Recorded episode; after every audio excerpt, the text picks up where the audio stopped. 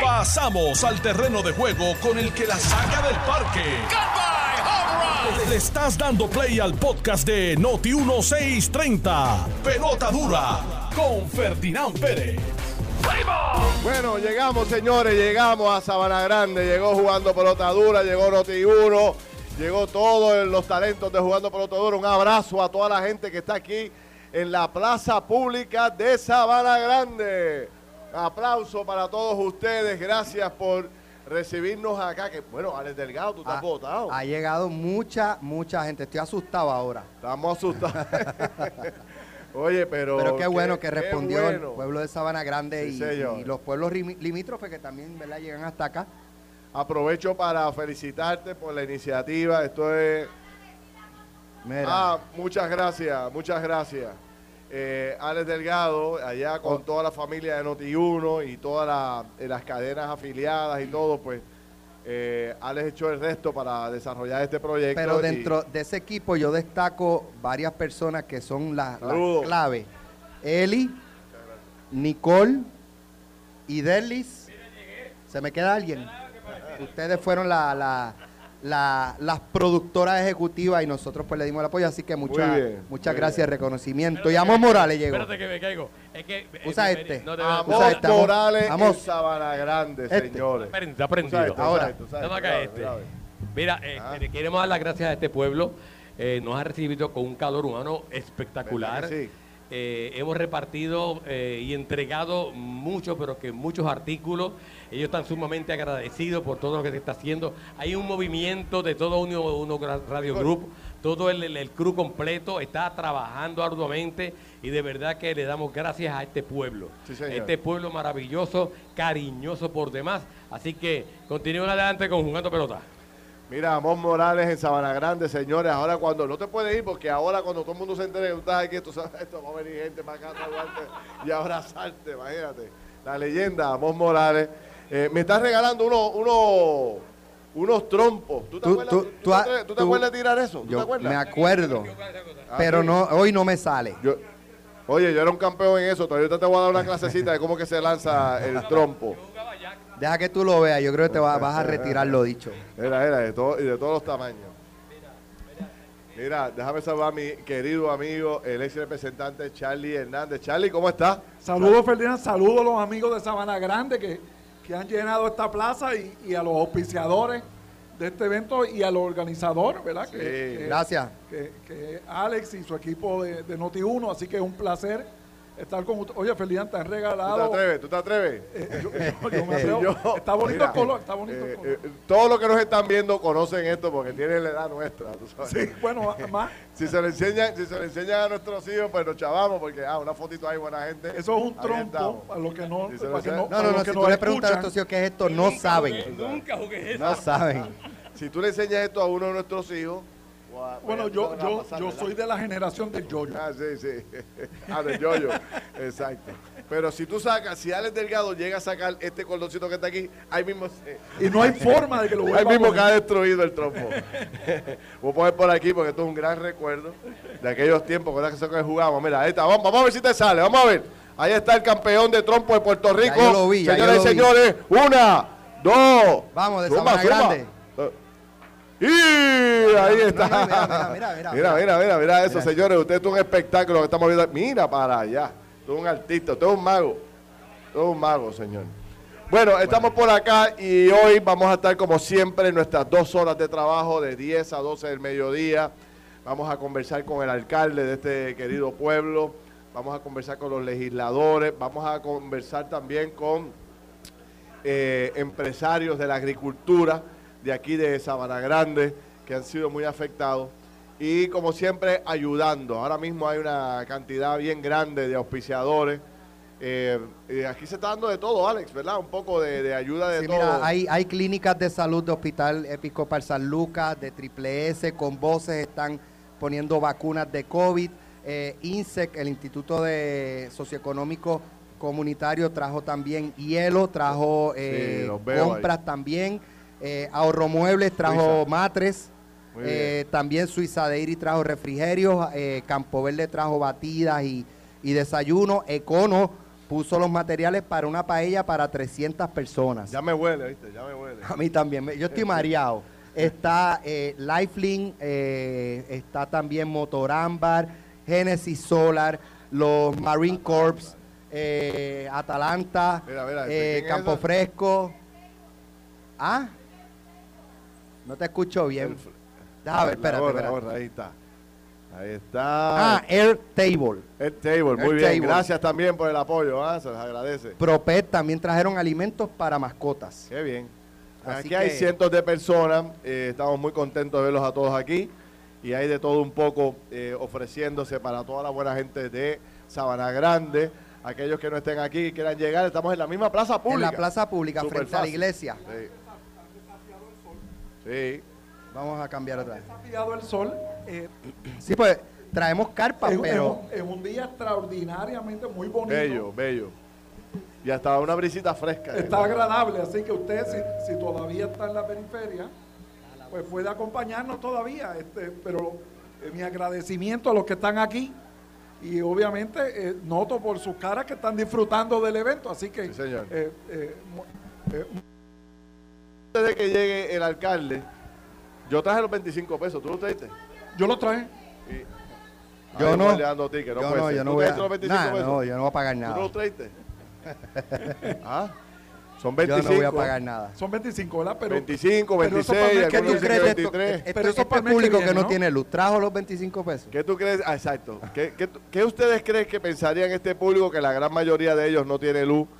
De que tengan que pagar una cuota fija ahora de veinticinco dólares mensuales para pagar los entuertos del pasado de la autoridad. ¿Ah? ¿Qué le parece? Bueno, un, primero uno se tiene que empezar preguntando cuál es el sentido común de los que eh, eh, lanzan esta iniciativa en medio de la crisis que vive, que vive el país. O sea, yo tengo vecinos que, bueno, yo y mis vecinos recibimos la electricidad hace muy poco. Este, en, en Mayagüez. Así que usted imagínese, usted estar eh, en medio de la oscuridad y escuchar en su radio de batería que están considerando aumentarle la luz eléctrica, que eso eh, aquí nos aclararon que se consideró y se descartó, pero eso levanta serias preocupaciones sobre, eh, por ejemplo, cómo el gobierno nos ha mantenido a oscuras sobre eso. Y nos tenemos que enterar cuando la noticia se descartó. Y usted no escucha liderato de parte del gobernador diciendo, mire, ni esa propuesta, ni una propuesta de tanto, ni una propuesta de tal cosa son aceptables para mi gobierno. Sí. El silencio eh, es el silencio, inaceptable. Es, el silencio es cómplice. No uh-huh. solamente es inaceptable, porque lo es, sino demuestra una conspiración de... de darle el visto bueno a las cosas, de dejadez, de indiferencia, que solo posee el que tiene los veinticinco pesos y no el que tiene que fajarse en la calle a buscarlo para poder pagar una luz que ya es cara, ineficiente, no es accesible, en un país lleno de bolsillos. Para Puerto Rico, eh, yo no había escuchado nunca algo como eso. Nos dicen, hay noventa y pico por ciento de electricidad. Y donde quiera que usted se para, alguien dice, bueno, yo estaré en un bolsillo y yo también. Y, eh, desde la loma donde yo vivo en Mayagüez, yo puedo observar barrios y sectores que antes tenían luz y de noche usted los ve apagados y usted dice, caramba, este, tantos son los bolsillos y la carretera principal encendida, pero el monte donde vive gente, usted todavía lo ve apagado.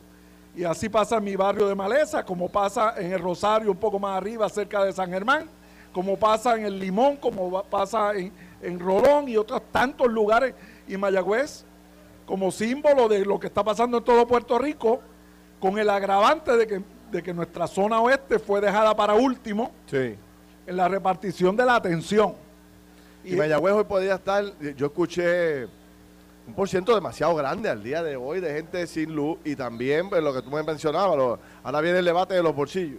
Sí, porque para las estadísticas de Luma, Eh, un X barrio tiene luz. Sí. Pero eso no significa que, la, que cada casa en ese barrio tenga luz. Claro, eso es otro proyecto. Entonces, entonces no hay forma de medirlo. Tenemos que descansar en la representación que nos hace la gente. Yo venía para acá, camino a este encuentro, y la gente me decía, mira, yo no tengo luz, dilo ahí, es que, sí. que aquí necesitamos luz en Sabana Grande. Bueno, ahora mismo una señora, ¿te acuerdas? Que frente a nosotros nos decía, exactamente, el sector Papayo sin luz. Este, o sea que seguimos con el debate aquí en Sabana Grande, en Mayagüez, en muchos lugares de no hay luz. Ahora, yo te quería decir, Charlie, y, y vamos a conversar ahora rápido con el alcalde que está aquí al lado nuestro, pero fíjate cómo nos enteramos de los veinticinco pesitos. Yo le puse veinticinco como Happy Medium, sí, eran usted, veintiséis, ellos ofrecieron veintitrés, bueno, para entre veintitrés y veintiséis, resuélvanse, serán veinticinco, más que es más menos, fácil más de, de, de recordar para todos. No, nos damos cuenta, o sea, nos enteramos de esto de forma sorpresiva. Sí. No hubo ningún anuncio oficial sobre el particular. Esto es que los en, en septiembre, cuando se estaba negociando esto, estábamos nosotros todos preparándonos para Fiona. Sí. Y entonces, en medio de Fiona, nosotros, allá eh, eh, es que se da este debate dentro de la Junta de Supervisión Fiscal, en la oficina de la jueza, con los, con los bonistas. Y pero, de ahí pero, sale esta propuesta pero, y contrapropuesta. Pero fíjate, no solamente es malo sustantivamente, ¿verdad? Como idea, sino como dice algo muy malo sobre la forma como el gobierno se comunica con el país. Esta noticia, aunque la hayan negociado en secreto o la hayan discutido en secreto, el gobierno tenía que ser el que salga al frente y diga, mire, les quiero anunciar claro. que ha habido esta discusión y que yo la he rechazado porque me parece inaceptable, pero no hay indignación del gobierno que se parezca a la indignación del ciudadano. No, y, y, y pensar en que eso no se iba a llegar, o sea, el, la contestación es que no, es que es una negociación secreta. Sí. Y que hay un manto de secretividad ahí que nosotros no podemos saber, el país no puede saber. ¿Cómo es que tú estás negociando un impuesto a los puertorriqueños de un de un costo fijo de veinticinco, veintiséis, veintitrés por cincuenta años? En medio de la insatisfacción de la gente. En medio de la insatisfacción, y que tú no se lo digas y que la excusa que le demos a Puerto Rico no es que esto es secreto. No, ¿pero es que, secreto para quién? Aparte de que hay que ser bien ingenuo para pensar que no se va a saber. Que no se va a saber. Claro. Entonces ahora se sabe y ahora se empieza a negar o se empieza a decir que no, que, que no pude hablar, que, que se filtró, que eso no va a pasar. Pero ¿por qué no hablar claro desde el principio? Mire, se está haciendo un ofrecimiento por parte de la, de la Junta de tanto y los bonistas aceptaron tanto, están en este, están en este tipo de, de y, negociación, y pero más, nosotros como gobierno eso, estamos en contra. Eso, eso. Porque el gobierno a fin de cuentas solo existe si representa a la gente. Para eso es que existe. O sea, usted tiene que tener el oído y decir, ¿qué piensa el país sobre esto? Sí. Y obviamente cualquier cantidad va a ser Eh, eh, negativa, va a ser un mal mensaje, sobre todo porque hay entonces insatisfacción con el sistema. Anoche yo conversaba con Tomás Torres Placa, sí, que es miembro de la Junta de Gobierno de la Autoridad, que representa precisamente a los consumidores, y él decía, pero si es que la deuda es nueve mil, y cuando tú sacas el cálculo de todos los abonados pagando veinticinco pesos por cincuenta años, son casi veinte mil millones. Claro. Entonces, ¿para qué tanto dinero? O sea, que ni siquiera en el cálculo Pero hay mira, una explicación concreta, podemos tener claro lo que va a ocurrir o lo que yo, está ocurriendo. Yo he, yo he llevado casos de quiebra. Ajá. Cuando usted radica la quiebra, usted va y dice, mire, es que yo debo cien mil dólares, por ejemplo, y mis mi ingresos son veinte mil, veinticinco mil dólares. Cuando usted va al caso de quiebra, lo primero que hace el tribunal es decir, bueno, ¿cuáles de estas deudas podemos eliminar, descargar en la expresión? Uh-huh. Y te borran... A, a, Si usted va con cien mil de deuda, usted no va a terminar pagando cien mil. Exacto. Porque para eso no se va a quiebra. Exacto. Usted se va a quiebra como se fue la Autoridad de Energía Eléctrica, con la expectativa de que le hagan un ajuste a su deuda, no el pago completo como si no hubiera pasado nada. Eso es lo primero. Lo segundo, parece que el gobierno está en el lado equivocado de la negociación. O sea, alguien tiene que comunicar que además del ciudadano, esto causa un problema a la economía del país. O sea que cuando usted habla de aumento de electricidad, no solamente es en tu casa, también es en el negocio donde tú compras tus víveres, donde tú adquieres tus servicios. Y eso tiene un impacto sobre la economía en general y el país no aguanta más inflación. Ayer me decía un amigo, eh, eh, un poco tratando de buscarle la, la lógica a que nos enterábamos de la forma en que nos enteramos. Y un poco él me decía, bueno, esto, el cálculo tiene que ser es que cómo le informamos al país que en medio de este debate que tenemos sobre el problema de la reconstrucción eléctrica y que Puerto Rico tiene no tiene luz, ¿cómo le decimos a la gente que le vamos a poner un impuesto de veinticinco pesos después más que ha habido seis en medio de antes. Toda esta crisis, donde está todo el mundo insatisfecho con el sistema? Ahora tú me vas a decir, ah, que le metamos la mano otra vez al bolsillo de la gente para poder cuadrar, y, así cualquiera tiene y, negocio. Y que en el año y medio pasado han habido seis o siete aumentos ya. O sea, imagínate que en Sabana Grande el alcalde caiga en déficit mañana y diga, bueno, para salir del déficit, donde todos yo me metí, los Sabana Grande... Donde yo me metí. Exacto, donde yo me metí. Todas las personas que viven en Sabana Grande tendrán que pagar cien pesitos mensuales hasta por los próximos veinticinco años para saldar la deuda de Sabana Grande. ¿Qué pasaría en Sabana Grande? Bueno, eh, eh, lo, lo colgarían. Cuelgan, de, a, cuelgan eh, al alcalde del palo más grande más que aparezca alto, aquí uno, en Sabana Grande. Mira allí de la torre de la pues Catedral. Es el mismo ejemplo. Es el mismo ejemplo. ¿Cómo es que tú llevas a quiebra tu negocio y dices, ah, no, pues déjame subirle veinticinco pesos, eh, dos pesos a la yarda de pan para que la gente me pague la nómina de los empleados que yo no pude controlar? O sea, así cualquiera hace negocio en Puerto Rico. Aquí está Marcos Valentín, el alcalde de Sabana Grande. ¿Cómo está usted? Buenos días, Ferdinand. Buenos días para Álex y buenos días para nuestro ex representante Charlie Hernández. Estamos muy bien y muy contentos y satisfechos con la actividad que uno contigo, a través de todas sus emisoras y todos los que han colaborado, han traído a Sabana Grande algo de alegría en medio de la tempestad. Qué bueno que, qué bueno que planteas eso, que hemos traído un poco de alegría en medio de la tempestad, porque cada vez que te entrevisto, hablamos con alguien de Sabana Grande, el cuadro que nos han presentado es uno triste, es uno triste, es uno, triste, es uno eh, lamentable que todavía haya tanta gente sin luz y que haya tardado tanto que regrese la luz. Porque aquí tuviste cuántos días sin luz completo apagado Sabana Grande, más o menos. En el casco urbano, que se supone que hubiera llegado eh, inmediato por tener el centro de operaciones de emergencia, el hospital, aquí llegó hace nueve días. Hace al casco días. urbano. Al wow. casco urbano. Sí, estamos hablando de que ahora dos, comienza... Dos semanas, dos semanas en casco urbano, sin luz. Sí, estuvimos prácticamente esas dos semanas sin ningún tipo de energía, pero aquí, a una cuadra de aquí, tengo cuatro comerciantes sin servicio eléctrico que no han podido operar en veinticuatro días. Tengo aquí en el casco urbano una comunidad que se llama Pueblo Nuevo sin servicio eléctrico. Y estamos hablando que estamos en el centro urbano de Sabana Grande.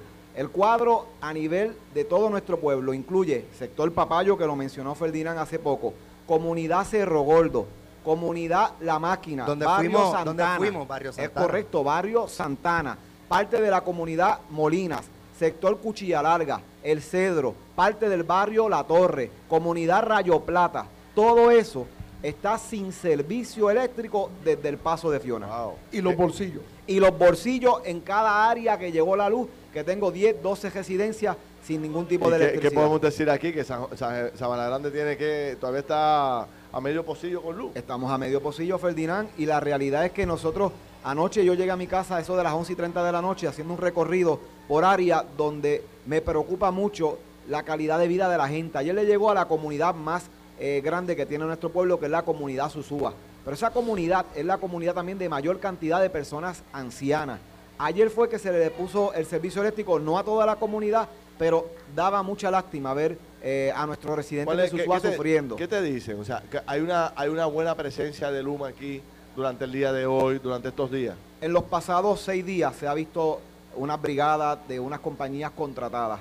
Eh, hemos tenido, obviamente, presencia en unas comunidades, pero no ha llegado a todas. Cerro Gordo no ha sido tocada.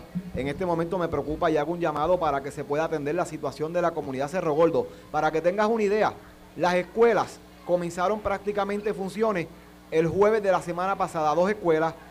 En el día de hoy comienza la escuela superior y comienza la escuela David Antol Giorgi. Así que hasta las escuelas, luego de un rezago educativo por María, por el terremoto, por el COVID, se unió Fiona, tres semanas los estudiantes fuera de las escuelas.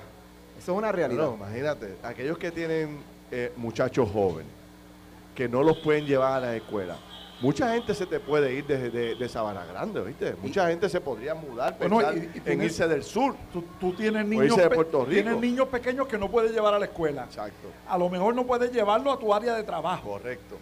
A lo mejor no tienes familiares que se pueden encargar de ellos, no tienes las condiciones. O sea, tú tienes una receta ahí de elementos que complican mucho, nosotros el diario de vivir, me preocupa que complique la salud mental de nuestro pueblo, la, la ansiedad, la depresión, Charlie, la desesperanza. Y en esa línea, Ferdinand, vamos con las citas médicas. En nuestro pueblo, mira, aquí a la izquierda tengo una oficina médica. Y el casco urbano concentra laboratorios clínicos, concentra servicios de salud en diferentes médicos que ocupan nuestras calles. Claro. Ninguno podía operar, obviamente, si no tenía energía eléctrica. Así que las citas médicas de nuestro pueblo, de nuestra gente, se vio afectada. Operaciones y procedimientos que han tenido que ser pospuestos. Eso es lo que implica el asunto energético que hemos vivido en estos pasados días. Mira, dice aquí este J. Vázquez, son veinticuatro días sin luz en el barrio Candelaria, el sector Los Ovillos y el camino Los Morales en Laja. Por aquí tengo otro mensaje de Cabo Rojo, Cajetera tres once, sector Sabana Alta, cerca de, eh, de lo que fue el motel, la, el Golden, ese... No, no, yo no, no, no, no aquí nadie ha escuchado del Golden. Yo no soy ya sin luz. Yo... Hay ancianos y escamados. Mira, Álex, toma no agua, Álex. Toma agua, Álex, para que... Esta es de la zona de Álex Delgado. Y por ahí... Y por ahí sigo escuchando mensajes de, de todos lados. Yo tengo a Jay, que es el este... alcalde de Laja conmigo esta tarde. Vamos para la comunidad Rayo Plata. Es la frontera de Laja y Sabana Grande. Sin tal? servicio eléctrico, la carretera ciento diecisiete, la trescientos veintiocho, que es donde vive también nuestra representante Lidia Méndez. Una parte de esa comunidad más abajo, sin servicio eléctrico. O sea, llamé a Jay temprano para que una vez culminemos estas actividades de la mañana nos podamos mover para la comunidad entre Laja y Sabana Grande a resolverle el problema. Anoche estuvimos repartiendo agua, alimentos por una iglesia y da pena a la gente que está sufriendo. ¿Y qué fue este, Marco? Que te pregunto, como, como alcalde, decía, tan duro le dio Fiona a, a Sabana Grande. O sea, ¿qué fue lo que pasó? El viento, que, ¿ah? el viento en esta zona eh, dio fue duro. devastador. Eh, nosotros estuvimos, antes de la llegada de Fiona a nuestro paso, eh, haciendo un recorrido, estaba con el general Reyes de la Ajá. Guardia Nacional, y estaban sacando una gente de la comunidad Rincón Hoyo que vive pegado al río Guanajibo. Ya comenzó a soplar en esa hora de las dos, dos y media de la tarde y me percaté de la magnitud de esos vientos. Una vez llegamos al centro de refugio para llevar a la gente, observé que no era lo que hablaban de una tormenta tropical ni de una categoría posiblemente uno. Aquí el viento sostenido sobrepasaba las cien millas y prueba de eso es que a un paso de aquí en el área rural tengo la finca de Los Fabres. En la finca Los Fabres, para allá vamos, para allá vamos ahorita. Álex, Álex estuvo conmigo. Sí. Sobrevivieron los vientos de María, pero no pudieron sobrevivir los vientos de Fiona. Wow. Al revés. María fue categoría casi cinco y la finca sobrevivió y, y Fiona no. Y Fiona no le permitió. De hecho, cosa? cuando fuimos al barrio Santana, fue por Santana los vientos, también, que vimos todavía postes rotos, eh, planchas de zinc enredadas en, la, los, en, en el tendido eléctrico. Aquí el viento fue fuerte. Eh, entiendo que la lluvia nos afectó en el área oeste, en Sabana Grande.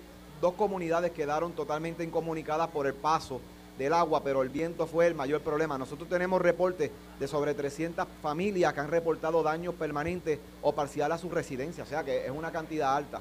Eso significa la magnitud de los vientos que azotaron esta zona. Bueno, no te vayas, Maquito, quiero Mira, seguir hablando Feli, contigo y sigo déjame, con Charlie Hernández. Déjame mencionar que sí, la, claro. eh, para los que están aquí o los que estén cerca de aquí de la Plaza Sabana Grande, la Fundación Fondo de Acceso a la Justicia con sus abogados ya se encuentra aquí ayudando a llenar la solicitud de FEMA y hacer reclamaciones si la ayuda le fue rechazada.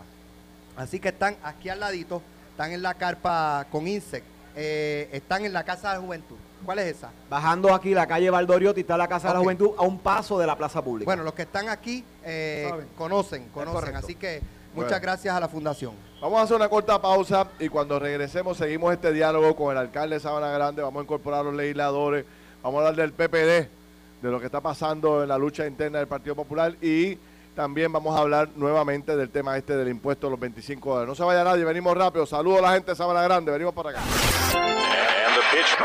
Yeah. Estás escuchando el podcast de Pelota Dura, Pelota Dura en Noti uno con Ferdinand Pérez. Regresamos aquí a Jugando Pelota Dura desde la Plaza Pública de Sabana Grande. Mira para allá cómo está la gente, ¿ah? ¿eh? Están encendidos aquí Muy todos bien, los buenos bien. amigos de Sabana Grande. Este es Noti uno seiscientos treinta, la número uno fiscalizando en Puerto Rico hoy, dándole la mano a la buena gente de Sabana Grande. Álex Delgado. Eso es así, vamos a estar hasta las doce del mediodía, ya acá huele a paella. Ya acá. Estoy loco porque termina en la bueno, paella. Yo, yo me voy a colar no, ahí no. para parte de atrás por un lado, porque la fila es grande, pero hay que darle, hay que darle apoyo a todos los buenos amigos de Sabana Grande. Mira, de lo cajas que está de agua, allá. hielo, sí, eh, comida, sí. compras, de Servicio. todo. Bueno, Servicio. Eh, sigo aquí con el alcalde de Sabana Grande. Eh, alcalde, me acaban de decir que... que Machuchal no tiene luz tampoco. Una parte de Machuchal obviamente fue energizada durante estos días, otra uh-huh. parte queda sin servicio. Y es que hablamos de los bolsillos. Yo creo que hay una gran situación en donde enfrentamos todos los municipios, todos los alcaldes, un problema con esa cantidad alta de personas que ven energizar sus comunidades pero se quedaron fuera. Por sí. un asunto tal vez de un poste, de un tendido eléctrico que no está colocado. Ese es un problema, Ferdi. Y yo voy a aprovechar la oportunidad porque no todo el tiempo uno está en prime time y más ahora con tu programa. Aquí hay un asunto que me preocupa y que quiero elevarlo a la discusión y se lo he mencionado ya a la gente del gobierno de Puerto Rico.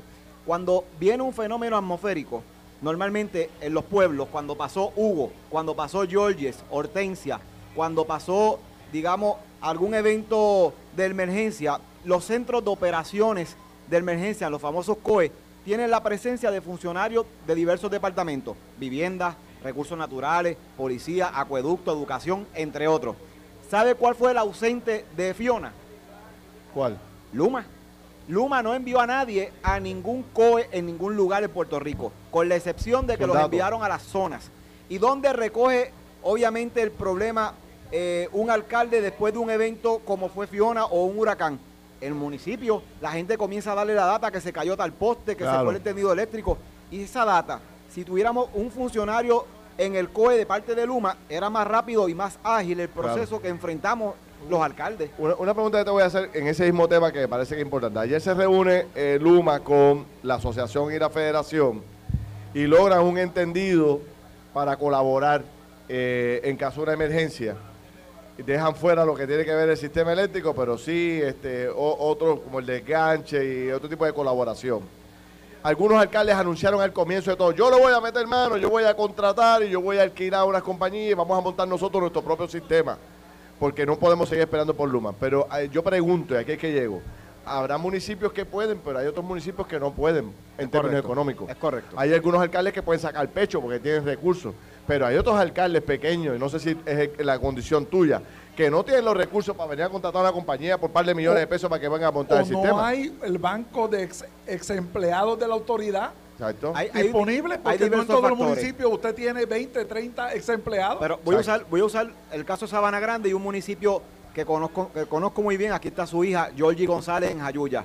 Georgie intentó ayudar a que el área de vegetación que cubría las líneas eléctricas en algunos barrios se limpiara. Sí. Yo tengo aquí en Sabana Grande para facilitar el equipo. el acceso a las claro, líneas. Claro, yo tengo aquí el equipo para facilitar que las líneas estén obviamente más disponibles para cuando van a hacer el trabajo. Pero el problema con Luma es que no hubo coordinación con los alcaldes y muy tarde llega esa gestión. Si no la encabeza el presidente de la Asociación de Alcaldes, nuestro alcalde de Villalba, Luis Javier Hernández, y no lo encabeza el de la federación, no hay movimiento. Y esto dependía de que Luma entendiera que la responsabilidad en los pueblos no tan solo puede caer directamente en que el alcalde reciba la queja, es que si el alcalde puede cooperar, porque tengo retirados de la autoridad, porque tengo el equipo, porque tengo los empleados, pues mira, hacemos una fase y tal vez no puedo bregar con entendido eléctrico, claro. pero le puedo limpiar la línea. Con todo y eso, que no se ha hecho ningún acuerdo, pero se están dando los pasos, yo le he tenido que limpiar terreno a, a Luma para poder llevar un poste o, o cubrir una línea caída. Lo he tenido que hacer sin ese acuerdo.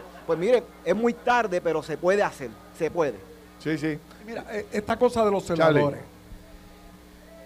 Allá afuera, fuera de Luma, estamos hablando de cientos de ex empleados de la autoridad que han tenido distintas funciones. El, el Senado aprobó, creo que de la autoría de, del senador Ramón Ruiz, que está aquí al lado mío, eh, aprobó una medida para hacer un banco de exceladores para saber quiénes son, dónde están. Este, eso se aprobó en el, en el Senado, este, creo que está pendiente en la Cámara. Eh, ese es el tipo de iniciativa que nos prepara para una emergencia. Claro. Porque uno no está preparado todo el tiempo para anticipar que estas cosas van a ocurrir, pero cuando ocurren, usted tiene que tener un sistema ya montado. para poder al otro día arrancar y empezar a reconectar al país, sobre todo en las áreas críticas al principio, luego en, en, en el resto del país. Así que esa iniciativa nos mueve en la dirección correcta, pero por alguna razón que todavía yo no entiendo, noto una resistencia. A lo mejor la razón es económica, a lo mejor la razón es este, gerencial, ¿verdad? No sé. Noto una resistencia sí. a que se creen estos bancos de, de, de, de recursos eh, para situaciones de emergencia. Qué cosa más rara, ¿verdad? Porque parecería algo tan, tan lógico que eso, que eso existiera. Lo utilicemos, lo necesitemos o no, parecería algo súper lógico. Hablemos con los legisladores del área sur de Puerto Rico. Ramoncito Ruiz, senador del distrito de Ponce. Ave María, ¿cómo estás, Ramoncito? ¿Todo bien? Muy bien, a ti, gracias por esta iniciativa de Noti uno, por estar acá hoy en la zona sur de Puerto Rico y sobre todo en, el, en nuestro pueblo de Sabana Grande. Gracias a ti, a la gerencia, por esta gran iniciativa, y esta plaza está llena de personas bueno, que vienen a buscar esa ayuda que ustedes, uno, uno contigo, como el lema que ustedes establecen hoy aquí en el pueblo de Sabana Grande. Y saludo también a la senadora de este distrito, María Eli González, senadora y vicepresidenta del Senado. ¿Cómo está usted? Muy bien, gracias, Ferdinand. Buenos días a todos los radioescuchas. Qué bueno tenerlo de frente a los dos, poder conversar con ustedes. Eh, me gustaría, y tengo a, a, a nuestra buena amiga Lidia Méndez, la representante de más tiempo hoy día en la Cámara, ¿verdad, Lidia? Ah, ¿cuánto, es esto, ¿cuánto, ¿Cuánto tiempo llevas allí ya, Lidia? Siete cuatrenios trabajando Siete por Puerto Rico. Yauco, Guánica, Laja, Maricao y Sabana Grande, veintiocho. Sí. Trabajando día a día. Ahora mismo no sé. vengo de la funeraria de un velorio que tenemos que, un sentimiento mutuo de un accidente que pasó aquí en Sabana Grande.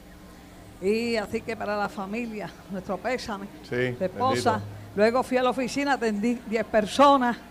Vengo a ti, aquí contigo, con mi amigo y vicepresidente de la Cámara, Charlie Hernández, que también fue sí, sí, eh, no. parte nuestra. Como de la misma escuela. Y... Eh, de aquí pues voy a la sesión legislativa. ¿Tú vas para allá hoy? Sí, hay que ir a la sesión legislativa, ahí? sí, allá, para ver allá. si hay los votos o no hay los votos. ¿Habrá los para votos? La escala salarial.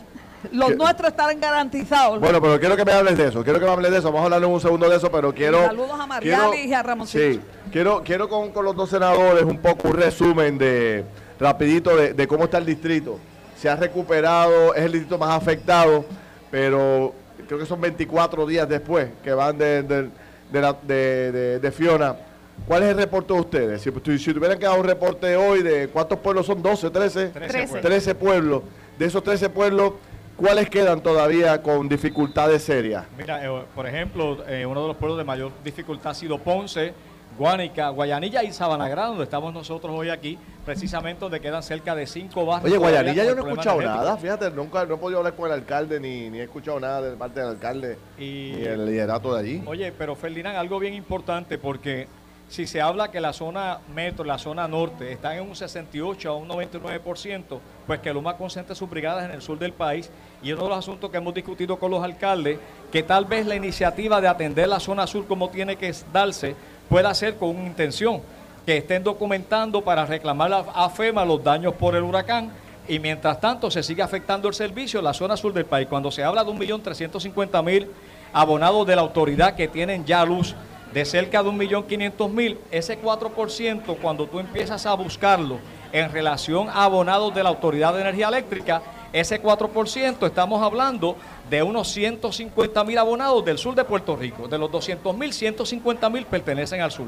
Pero Ferdinand, aquí tú mencionabas algo bien importante, porque aquí entra en juego el, el asunto del plan de manejo de emergencia de cada agencia de gobierno. ¿Dónde estuvieron esos planes de manejo de emergencia, si realmente fueron efectivos o no? Y mira qué fácil es. Tú escuchaste al alcalde ahorita, a Marquitos Valentín, hablar de que cada vez que se necesita un servicio ha tenido que ser a través de la forma ciento trece. Oye, para abrirle una carretera que pertenece a la... ¿Qué es la fórmula ciento trece para los que, están, para los que bueno, no conocen? La forma ciento trece es una forma que se creó en la Oficina de Gerencia y Presupuesto y a través de FEMA para poder comprar servicios, contratar servicios, sea de maquinaria, suministros y demás. Y la parte de maquinaria que corresponde al Estado la han tenido que desempeñar los alcaldes. Hace falta un generador que es responsable de acueducto, el alcalde llena una ciento trece y contrata un generador. El, Hace... pro, el problema de, esa, de ese formulario ciento trece, Ferdinand, es que eh, los alcaldes lo someten le dicen que está aprobado, pero nunca ven el resultado. O sea, si piden agua, ¿cuándo van a tener el agua? Una semana después. Así que no está respondiendo a lo que realmente queremos, que es la emergencia. Oye, y es una sí. burocracia de la Oficina de Gerencia y de Presupuesto, que tiene que correr entonces de servicios generales, o sea, pero que tiene que salir de la Oficina de Gerencia y Presupuesto a servicios generales para que el municipio pueda contratar. O sea, que todo esto lo que ha hecho es atrasar la prestación de un servicio de emergencia. Eso es así. Porque estamos hablando de que estamos en emergencia. Agua, luz, este, Diesel, qué sé yo, los equipos, maquinaria. Todo lo que se necesita tiene que ser a través de ese proceso, y ese proceso centralizado, pues le, le, le amarra los brazos a, lo, a los alcaldes, que son los que resuelven de forma directa, ¿correcto? No, y, y que muchos de ellos en muchas ocasiones le dicen, están servicios generales. Cuando van a servicios generales que pegan allí la mañana, le dicen, no, la Oficina de Gerencia y Presupuesto no lo ha autorizado. Y ahí se pierde un espacio, Ferdinand, responsabilidad o sea, o sea del parecer, gobierno central. Parecería que hay un problema de ejecución para no asumir que el problema es que se quedó durmiendo la forma ciento tres allí en, el, en, el, en la gaveta, gaveta en una gaveta de alguien, ¿verdad? Mientras la gente lo que necesita es el servicio con urgencia, porque este es el tipo de cosas para las que usted nunca está suficientemente preparado. Entonces, la burocracia, aquí nosotros debíamos haber aprendido, después de María, debíamos haber aprendido unas cosas de cómo se maneja esto, las primeras veinticuatro horas, las próximas, las próximas semanas, y movernos en el orden de prioridades, que, cuáles son los mecanismos que hay que establecer, qué cosas no funcionaron que tenemos que arreglar. Sin embargo, no parece haber ocurrido eso. Fiona, que aunque aquí en el sur y en el oeste golpeó muy duro, la realidad es que en el resto del país eh, el impacto no fue tan severo. Entonces, ¿cómo es posible que a pesar de un impacto tan limitado, la consecuencia sea tan terrible? Yo, yo quiero traer a la discusión, y quiero, para preguntarle a Lidia también, o sea, sí. Fíjate que lo que ustedes han traído es muy, pero que es muy interesante, porque después de toda la experiencia que nosotros hemos tenido, yo hablaba un poco anoche en el programa de televisión de veintiséis años de golpe y de lucha, hemos cogido galletas de los huracanes y las tormentas en cantidades industriales, ya es hora, Puerto Rico debería tener un doctorado en cómo responder a las emergencias, porque mira, las hemos vivido todas, mira, eh, Hortensia en el noventa y seis, Georgia en el noventa y ocho, Jean en el dos mil cuatro, María en el dos mil diecisiete, Fiona ahora, por contar cinco, por terremotos, y no quisiera hasta Hugo. Pero nosotros hemos tenido de todo. Y la pregunta es, hoy, para ustedes como legisladores, ahorita cojo al alcalde otra vez, para ti como representantes, ellos como senadores, ¿es más fácil responderle a la gente o es más difícil hoy que en tiempos atrás? Bueno, hay, hay que ver una realidad, hay que ver una realidad. La experiencia nos dice y nos dijo nuevamente que en Puerto Rico los gobiernos no están preparados para ningún tipo de desastre. Y no están preparados porque inclusive la forma ciento trece es una fórmula obligatoria de FEMA. Sí. Y todos los alcaldes y los directores de manejo de emergencias tienen que tenerla sobre la mesa antes, no después, antes de que pasen. Una vez se menciona, eh, viene latitud o, horizontal, el huracán, la vaguada, eh, sí, el fenómeno temporal, que sea. El fenómeno que sea. Tienes que tener esa fórmula allí, tenerla llena, ¿para qué? Para que inmediatamente suceda eh, lo que haya que suceder, pues tú la, la circulas rápido. Por eso es que se quedaron precisamente los municipios del área sureste de Puerto Rico y sometimos una resolución conjunta inmediatamente, llamamos a Fortaleza, incluimos sí. todos los municipios, incluyendo a Peñuelas, Ponce, Guayanilla, eh, Sabana Grande, Yauco, Maricao, Laja. ¿Por qué razón? Y le indicamos... Ya esto va cogiendo, pero lo tienes que incluir porque el, la, el desastre, como bien tú dices, sucedió en el área sur. Lo que pasa es que el gobierno, los gobiernos, lamentablemente, siempre miran hacia el norte y sí. olvidan el área sur. Así pasa con los terremotos también. Déjame preguntarte algo, y esto es, y se lo pregunto a ustedes también. No, yo, yo pensé que íbamos, eh, buscando la línea de, de Lidia, de que los gobiernos no están preparados. No están preparados. Yo, yo te pregunto, ¿no ha llegado la hora ya de que los municipios un poco vayan comprando, adquiriendo, preparándose, de tal forma que cada día dependan menos de, es, eh, del, del gobierno central? Yo sé que el sistema eléctrico, bueno, pues eso es otra cosa, ¿no? Pero, por ejemplo, refugio, maquinaria, equipo pesado, Este, camiones de agua, eh, qué sé yo, todo lo que se necesita, servicios médicos, Todo eso que se necesita, no es hora ya de que los municipios lo tengan y que cuando venga una emergencia no haya que esperar que manden un camión de allá o una clínica rodante de, de qué sé yo de dónde, o un camión de agua. Por eso es que yo creo en la descentralización del gobierno. O sea, los municipios, que son el gobierno más cercano a la gente, son los primeros respondedores, pero por eso tenemos que darle también los recursos, Ferdinand, claro. Porque se le siguen quitando los recursos, los fondos pero, de equiparación pero. desaparecen, o sea, son municipios prácticamente que están eh, quebrados, así que ¿cómo nosotros vamos a responder a la gente? Dándole los fondos necesarios y no dejando que el gobierno central se apodere o sea, de ellos. O, hoy no, no tienen los equipos por, precisamente por la crisis económica que viven los, muchos alcaldes. ¿Eso es así? O sea, que, pero... El, no sé. El presupuesto, Ferdinand y amigos que nos escuchan, presupuesto en Puerto Rico y para nuestros municipios tradicionales no son sustentables. Hay que estar subvencionando con presupuesto a estos municipios nuestros, porque la verdad del caso es que lo que reciben son cinco millones o siete millones, mientras que el presupuesto en total se queda en las ciudades, en el área metropolitana. Cuando vienen hacia acá, pues lamentablemente no tienen ni para comprar muchas veces un camión de agua. Cuando le llegó a Titi, el alcalde, al alcalde de Guánica, el camión de agua potable que se compró allá para los terremotos dos años y medio después, una semana hace que lo hicimos entrega allí, cuando fuimos a entregarle las dos paletas de agua al, al alcalde Titi este, Jodríguez. Mira, se le asigna presupuesto. Pero este tipo de maquinaria, de camiones, no cuesta cinco mil, diez, cincuenta mil dólares. Esto sobrepasa los cien mil dólares. Yo. Y lamentablemente, pues mire, hace eh, dos semanas, dos semanas, cuatro días antes de Fiona, ajá, Charlie, el gobernador nos veta el proyecto de la Cámara doscientos noventa y nueve, que suplía, eso? suplía para equipos, generadores, catres, Este, todas estas andamiajes de utensilios en desastre. Nos veta ese proyecto que estamos trabajando. Es más, tú eras vicepresidente de la Cámara en aquel entonces cuando lo habíamos sometido y lo venimos arrastrando en gobierno tras gobierno, gobierno tras gobierno. Ha y llovido, lo ha llovido, Elías, pues, ha claro, llovido. Pues, ¿qué te quiere decir? Que los, los gobiernos no están Mira. preparados y no les importa absolutamente la necesidad de esta gente que tú ves aquí. Wow. De la gente pobre en nuestro país, que es un tema que siempre hemos discutido. ¿Pero cuándo vamos a llegar? ¿Cuándo, ah, bueno, vamos a, cuando, cuando, ¿cuándo vamos a llegar al momento donde el gobierno municipal, qué sé yo, plantas eléctricas, por no, por, no quiero seguir repitiendo, camiones de agua, todas estas cosas, Ramoncito, que se necesitan, que ustedes están como locos buscando cuando pasa el huracán para el, para el barrio X, para el barrio Y? Y todas estas necesidades, cuando nosotros vamos a tener en los municipios una cantidad significativa. Yo planteaba, de tanto dinero que hay asignado por parte del gobierno federal, no habrá forma de llegar a un acuerdo con FEMA y con el gobierno de Estados Unidos, que está ahora más dispuesto que nunca, después de la llegada de Biden y tanta cosa, de decir, mira, vamos a sacar un dinero de ahí para comprar los equipos que se necesitan, camiones, cisternas, plantas eléctricas, para dotarle a los municipios y bajar esa responsabilidad, delegar esa responsabilidad con mayor eficiencia a los municipios. Llegan más rápido, responden más rápido. Ferdinand, tú traes un, dos puntos, porque número uno, hay una responsabilidad del Estado que no le toca a los municipios. El sistema de energía eléctrica es del Estado, el sistema de agua potable es del Estado y las carreteras principales son del Estado. Y en las tres fallaron, y salud.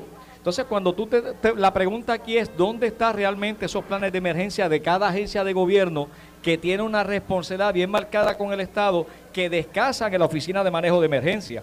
Cuando empezamos a buscar ese plan de seguridad de país, no existe. Por otro punto, el presidente Biden, cuando vino aquí, dijo que cómo iban a seguir trabajando con los fondos federales, cuarenta y dos billones de dólares de fondos federales, y cuál ha sido el resultado de desembolso. Pero hay un punto que significa mucho para los alcaldes de Puerto Rico, los setenta y ocho ejecutivos municipales, y es precisamente la participación que el gobierno central le da en la toma de decisiones. Tenemos un presupuesto de diez billones de dólares, se le recortan los fondos a los municipios, y en vez de aumentarle fondos a los municipios, lo contrario, pero sí se le aumenta la responsabilidad, porque cuando los alcaldes llamaban en esta emergencia a Fortaleza pidiendo equipos y apoyo, la respuesta era, llena la forma ciento trece para que reciba los beneficios. Pero, pero fíjate, yo, yo creo que ya la mayoría de los alcaldes entendieron que no pueden contar con el gobierno estatal para nada, para este tipo de emergencia y este tipo de crisis, ¿verdad? y han estado tomando iniciativas, preparándose los que pueden, los que tienen los recursos económicos, los que han podido separar poco a poco de sus presupuestos para comprar aquella aquella Trascabator o aquella, aquel digger. Exacto. O aquel camión cisterna. Se, se han ido preparando, camión cisterna. Algunos han logrado ir yendo, preparándose, ¿verdad? Pero la experiencia de los cinco años que han pasado desde el, desde el huracán María, que han probado la ineficiencia del gobierno central de Puerto Rico para atender esto, nos colocan hoy en una posición de autoridad para reclamar la descentralización de esos fondos. A mí me alegró mucho escuchar, precisamente en tu programa, Ferdinand, los alcaldes, tanto populares como P N P, diciendo, mire, esto no aguanta más. Exacto. Tienen que darnos los recursos para nosotros hacer la obra. O sea, no podemos depender que desde San Juan decidan dónde van a poner aquel muro de contención en el barrio tal, en tal pueblo, o no podemos depender que desde San Juan se decida qué quebrada es la que hay que canalizar o que hay que, o, o que, hay que trabajar. Eso tiene que hacerse no a nivel llegado, local. Pero a, a nivel legislativo no hay nada que podamos ah, hacer bueno, para sí, tratar de sí, resolver sí, esto. Sí, pero hay algunos de estos fondos, muchos, que vienen asignados desde el gobierno federal directo al gobierno estatal de Puerto Rico. No permite convenio. Y aquí es que necesitamos que los alcaldes populares y P N P emplacen al gobernador. Pero los del P N P tienen que atreverse a emplazar al suyo. Sí, porque es que esto no puede ser una cosa de que los populares por un lado y los P N P por otro. Charlie, tienen ese... que estar todos en la misma sintonía reclamándolo al gobernador. Se acabó, le dimos cinco años para que ustedes hicieran la obra, no la hicieron. Ha llegado el momento de darle a los municipios los recursos para hacer la rehabilitación.